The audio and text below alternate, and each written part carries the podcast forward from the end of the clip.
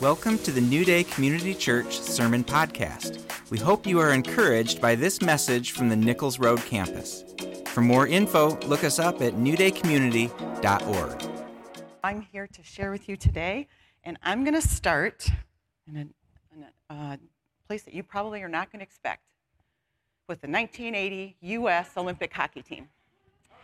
So we're on to sports today. So, so what you, um, some of you who might be a little older in the room do remember the Cold War. Anybody remember the Cold War?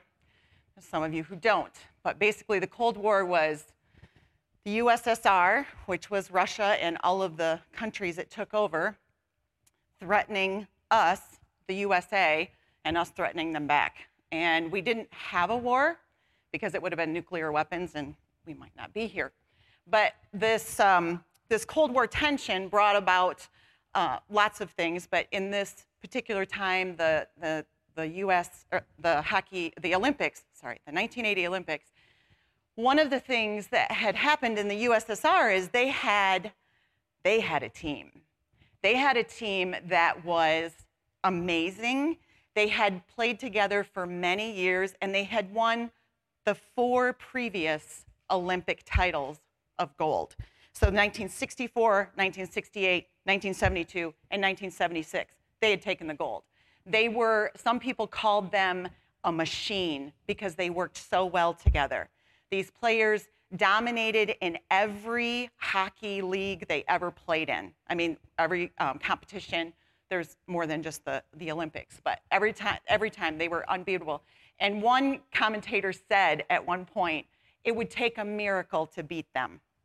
In 1979, Russia's um, leader at the time, and I'm sorry, I'm not sure, um, my history is escaping me, he allowed his team to come to the US and play against the NHL All Stars. Okay, the NHL All Stars were the best professional hockey players, right? And they crushed them. The, the, the Russian team crushed the US. So that sets the stage for the 1980 US Olympics. And the um, coach, his name is Herb Brooks, he was a no name, basically. I mean, nobody really knew who he was. Um, he comes along and says, Yeah, I'm going to. Co- I'll be, you know, they pick him to coach the team, and he takes 20 guys and, and, back in that time, we didn't send professionals, we sent amateurs. Okay, so a lot of these guys were college hockey players. Few of them might have had some background in some minor leagues, but none of them were professional. Their average age was 21. The Russians were like 30. Okay, so they had maturity, experience, and skill. And he, um, Herb Brooks, had seven months to take a bunch of 21 year olds and make them into a team. He used unorthodox tactics for the US to bring them together and, and in the, so in the Olympics, when they started the games, they didn't face Russia right away. They faced other teams, and they kept winning. And after each game, a lot of times they will, uh, you know, reporters will sit and ask questions. And a lot of times you have your star players come out, and Herb Brooks would sit there and take questions, and the reporters would say, Well, can we talk to your at the time the um, goalie was the captain. His name is Jimmy. And he said, Can we talk to Jimmy? And he was like, Nope. And, and so they'd ask questions. And then the next game they win, they'd do it again. And one reporter at one point said, Well, it's been said that maybe you just want all the spotlight. That's why you won't let us talk to your players. So the very next game that they won, instead of going before the uh, reporters, he sent his assistant coach. It's like, fine, you don't have to hear from me. But you're not going to hear from my players. And the reason he did that was because he wanted his players to think as one, to be a team, to not have this person or that person, but to really come together as a team. And the game against Russia that the US played was not the final game. Now, it was already said that Russia was going to win. I mean, everybody thought, well, the USSR is unstoppable. And Herb Brooks comes into the locker room before this game. This is the iconic game. And he talks to his players. Now, I don't know if you've ever been involved in a rah rah speech right before your game, right? But this is the, for Herb Brooks, it would be close to the end of what he would have an opportunity to pour into these players. Because after the Olympics, they would all go their own way and he would no longer be their coach. So these are not his very final words, but close to it. And it could have been. If they had lost that night, those were his final words to his players. And he says to them, You were born, and he's talking about the team, and you grew up in these seven months, and you did this. And he spoke like a father would speak to his kids, encouraging them and saying, You can, as a team, beat this unbeatable team. We know the odds. That doesn't matter. You have an opportunity to win. And they did. They beat Russia, and it was it was a 4-3 game. It was back and forth. It was very exciting. Um, or you could watch the Disney movie to see it, and it's very exciting too. Um, and then they went on and had to uh, play one more team. They pay, played Finland, and they ended up winning the gold. And I, I love what happened in the, um, the, the ceremony where they all they had all just received a medal. So each player comes up, they're awarded a gold medal. But on the podium, we've all seen the podium, right? You get gold here, you get silver, you get bronze. You have one person, your team captain. This is Jimmy. And this is what happened.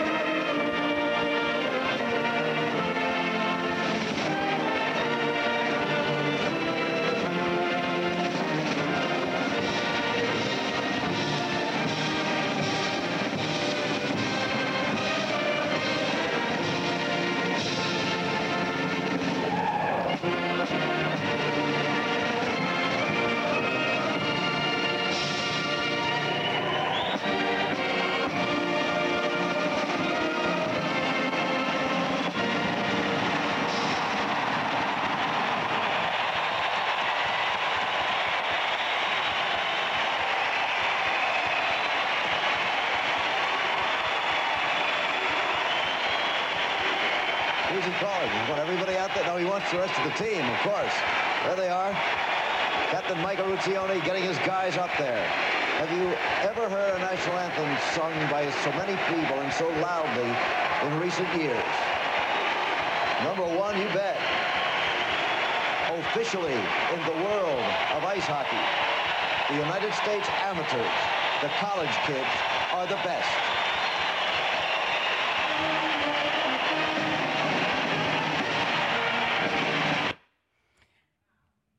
Interesting about that. Yeah, you can clap. That was cool.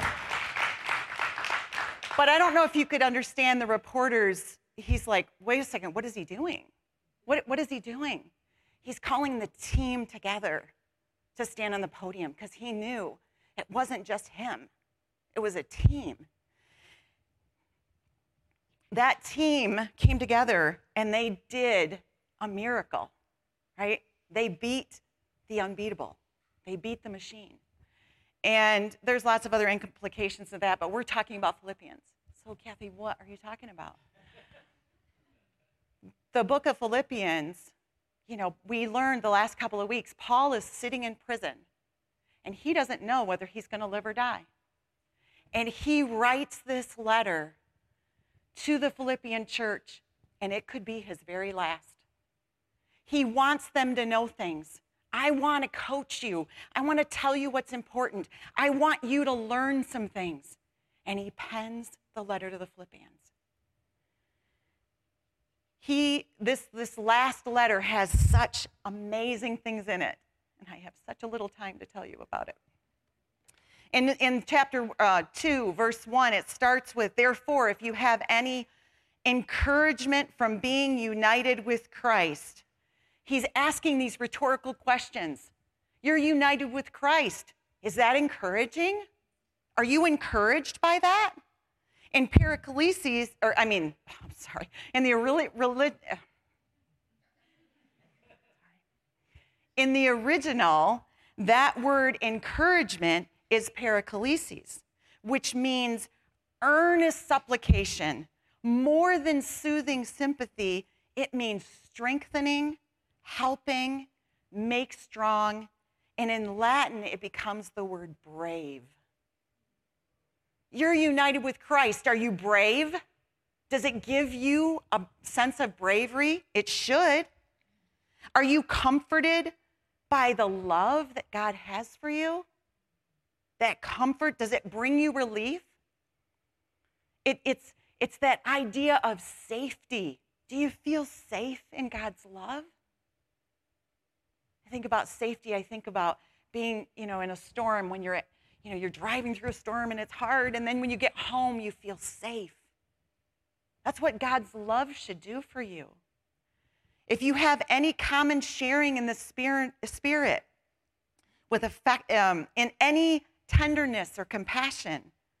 He's being rhetorical about the benefits of being a Christian.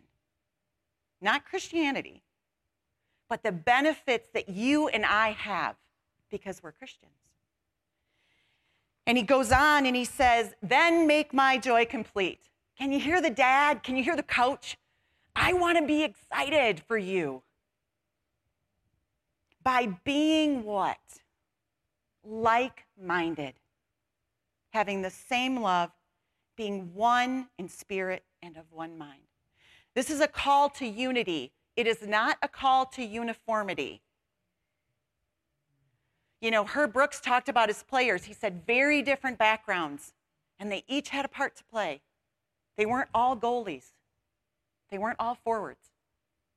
They each had a part to play. We have a part to play, but that unity that we have as a church, that we should be striving together, not leaving one another behind. How do we be unified? He goes on in verses 3 and 4, and he says, Do nothing out of selfish ambition or vain conceit. He's talking about a mindset. As a Christian, selfish ambition is the antithesis of what you need. We shouldn't be looking out for ourselves. We shouldn't be self absorbed. It's all about me. Who finds this world a little self absorbed, right? Have you seen, I don't know, anything on TV, media, Facebook, Instagram? Everything's about me.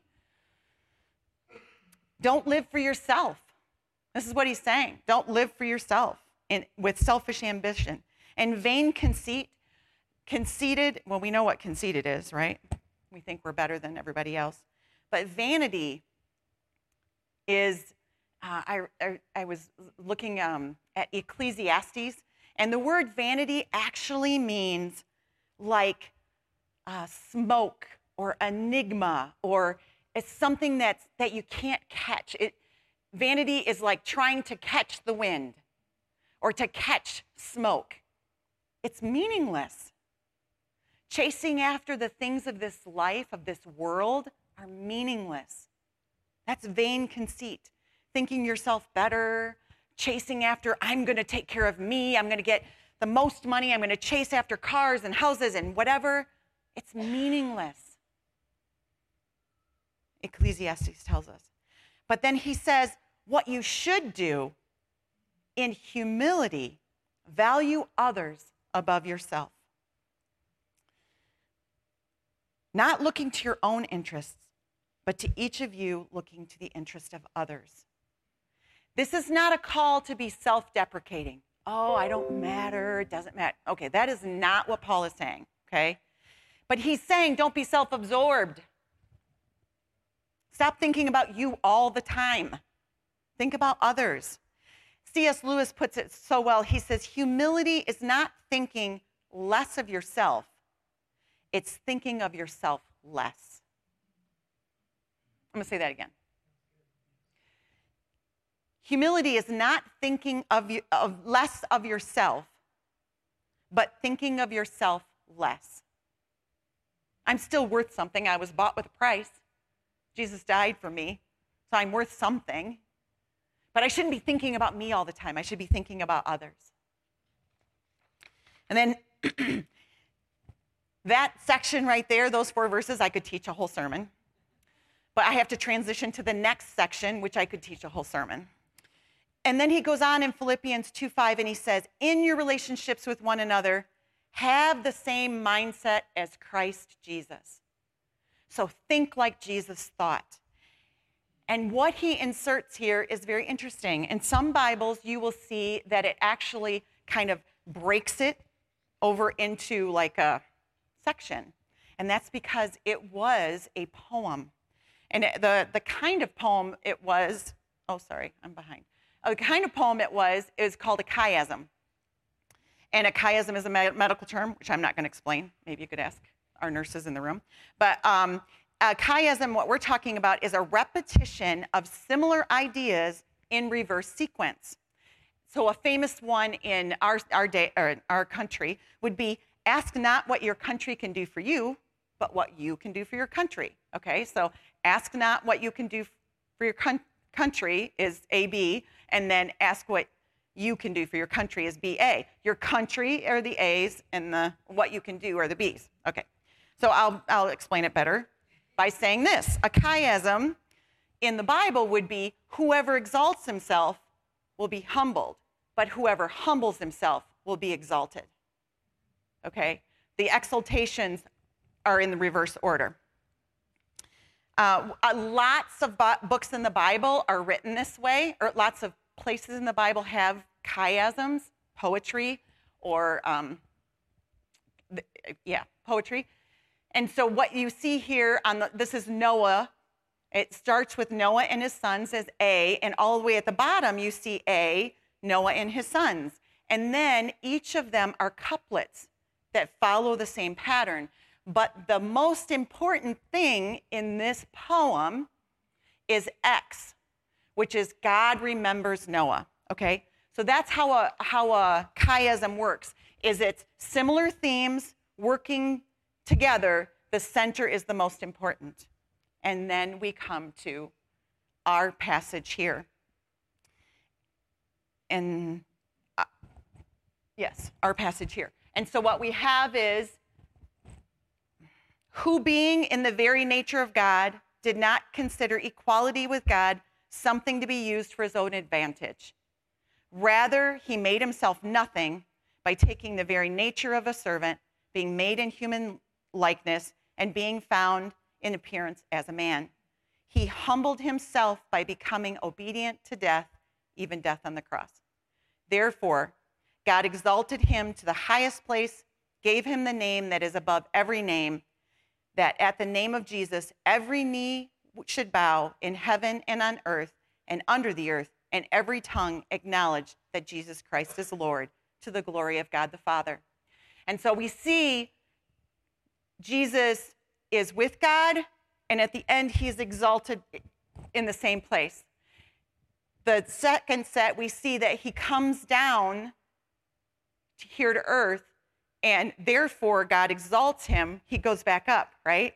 And the most important thing is that he humbled himself by becoming obedient to death, even death on the cross. That is the, the point that's being driven home. This poem became a hymn. Most, many authors think that, or many um, historians think that this became a hymn that was widely sung in the early church because it tells what they are holding true, right? Holding fast to be true. So let's take it piece by piece. In Philippians, uh, so 2 6, it says, God, who, being in the very nature of God, that word nature of God is sometimes form of God. The original word is called morphe, which implies that this is not like something on the outside, it is He is internal, external, everything about him is God. Jesus is God. Not like God, not an offshoot of God, but he is God. And in, in, another place, you'll, you'll see the word schema, which means has the appearance of. So he's not saying here that he has the appearance of God, he's saying he is God. And he did not consider equality with God something to be used to his own advantage. He's God. He doesn't get to be Thor and throw it around like it's candy, okay? Sorry, we just did the Guardians. So, anyway, um, he's God and he doesn't look at his power and his authority as anything that he has to cling to, that he has to boast about or has to show. So much so, so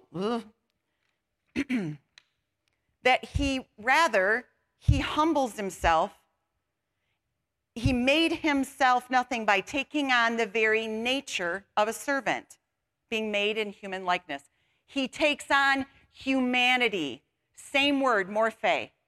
He is god and then he is man. He doesn't he isn't like man. He takes on physical body experiences physical stuff just like we do. And then being found in the appearance of man, that word appearance is schema, looks like man, because if he's God and if he's man, he could look like whatever, you know, he could look like God and be walking around among us, right? But he wants to look like us, relate to us. But he also experiences everything that we experience.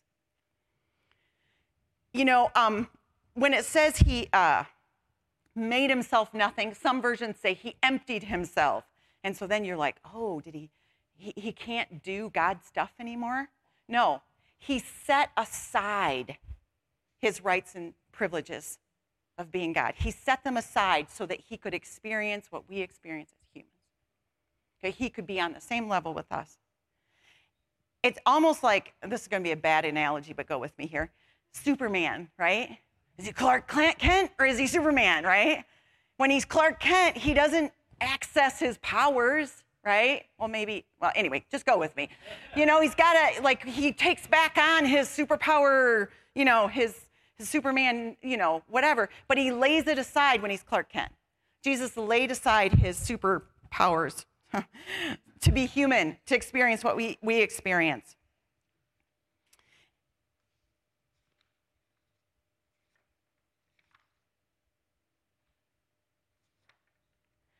And then the crux of, of the whole passage, he humbled himself to becoming obedient to death, even death on the cross. He humbled himself to become obedient, to being a person, no longer glorious, born in obscurity, to a poor family, obeying his parents, working as a carpenter, um, being tempted in the wilderness, serving his disciples, even washing their feet. Yes, he did miracles, but the whole time he was serving. Even death on a cross. Crucifixion was not only shameful, disgraceful, in Rome, it was only used for slaves and foreigners. The Romans, or I mean, the Jews, looked at crucifixion as a curse. They believed that if you were a victim of the uh, crucifixion, that you were cut off from God. The Romans looked at humility as something shameful. Only glory and honor were attributes to be strived for. Jesus did what was countercultural for everyone. And Spurgeon says it like this The lower he stoops to save us, the higher we ought to lift him up in our adoring reverence. Blessed is his name. He stoops and stoops and stoops. And when he reaches our level, becomes human, he still stoops and stoops and stoops lower and deeper yet and is crucified.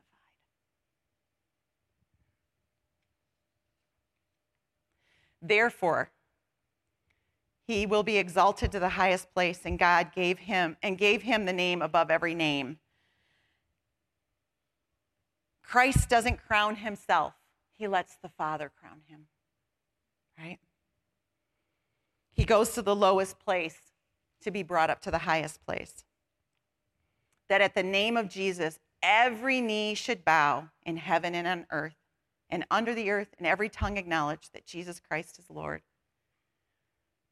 Later in Rome, allegiance will be declared, and you should, if you're, if you're um, for Rome, you would declare that Caesar is Lord. Paul knows this, and he says the opposite. He says, Jesus is Lord. He is the only name, He is the only one.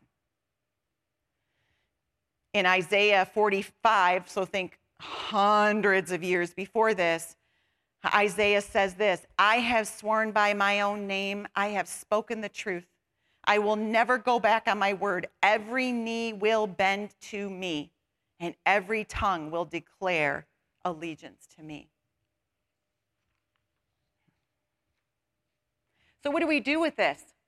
This humility that Jesus took on?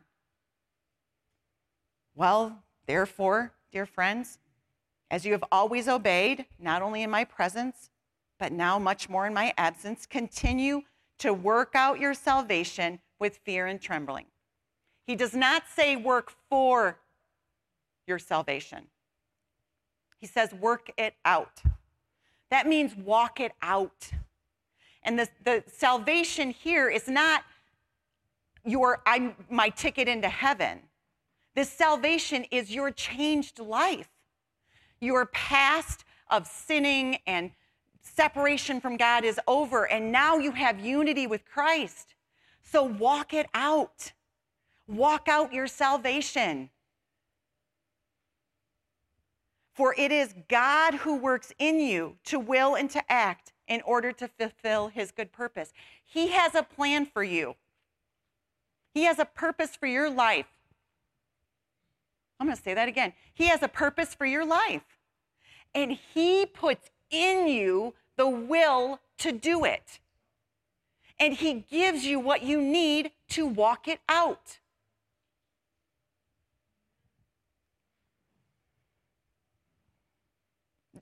Anybody know people in the world that don't have a purpose? You have a purpose.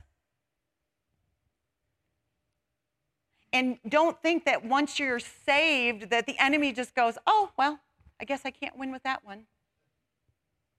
You're going to be there eh, he's going to try and trip you up. It's the way we have to keep walking out our salvation. Keep looking towards the prize. God puts this desire in you, and you can refuse it. And I, and I don't remember somewhere in the service today, I'm sorry, but you can harden your heart to what God wants to do in you. You can refuse it. You still have a choice. But if you say, I want to do what you want me to do, He'll put the desire in you. And then He says, So, how do we do this? How do we have this humility and have this unity, walk out our salvation, do everything without complaining or arguing. Everything. Go to work, don't complain, don't argue. Take care of your kids, don't complain, don't argue. Clean your house, mow your yard, go to church have fellowship with others. Now, sometimes we do need to complain. We complain to God. Moses did. Moses complained to God, and that's just fine. But do you know what you do when you complain?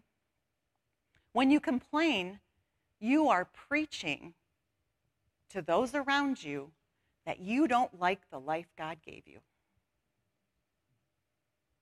You complain about your job, and boy, am I guilty of that one. Complain about your job. You just said, God, I don't like the job you gave me or the money that I make off of it. Now, that's not saying that you can't get a promotion or look for a different job or any of that kind of thing. I'm, please don't misunderstand. But he's serious about complaining here. You know why? Because complaining brings disunity. Arguing breaks unity. Confrontation is a different story. There are often times we have to confront things, that's fine. But arguing, he's saying that, that that's the antithesis of unity. And why do we want that? So we can be blameless and pure. So we can be children of God without fault in a warped and crooked generation. Anybody see warped and crooked generation around us? How are we any different when we argue and complain? Because we want to be, we want to shine like stars in the sky when we're among them. You know what light does? Light, like in a lighthouse, it warns of danger. A flashlight guides your way. Uh, parking lots have lights to keep you safe. Sometimes lights spotlight issues, and Christmas lights make me happy. light is good. Are you a light? Are you bringing light to the world around you? Are you warning people of danger? Are you spotlighting things in their life? Are you making them happy?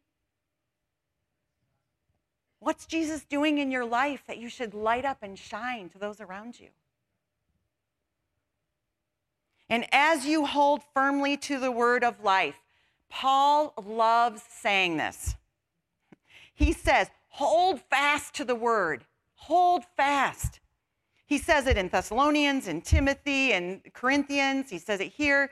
And what he's talking about is holding fast has the, the idea of holding it in your possession and gazing on it. So you look at it and you hold it.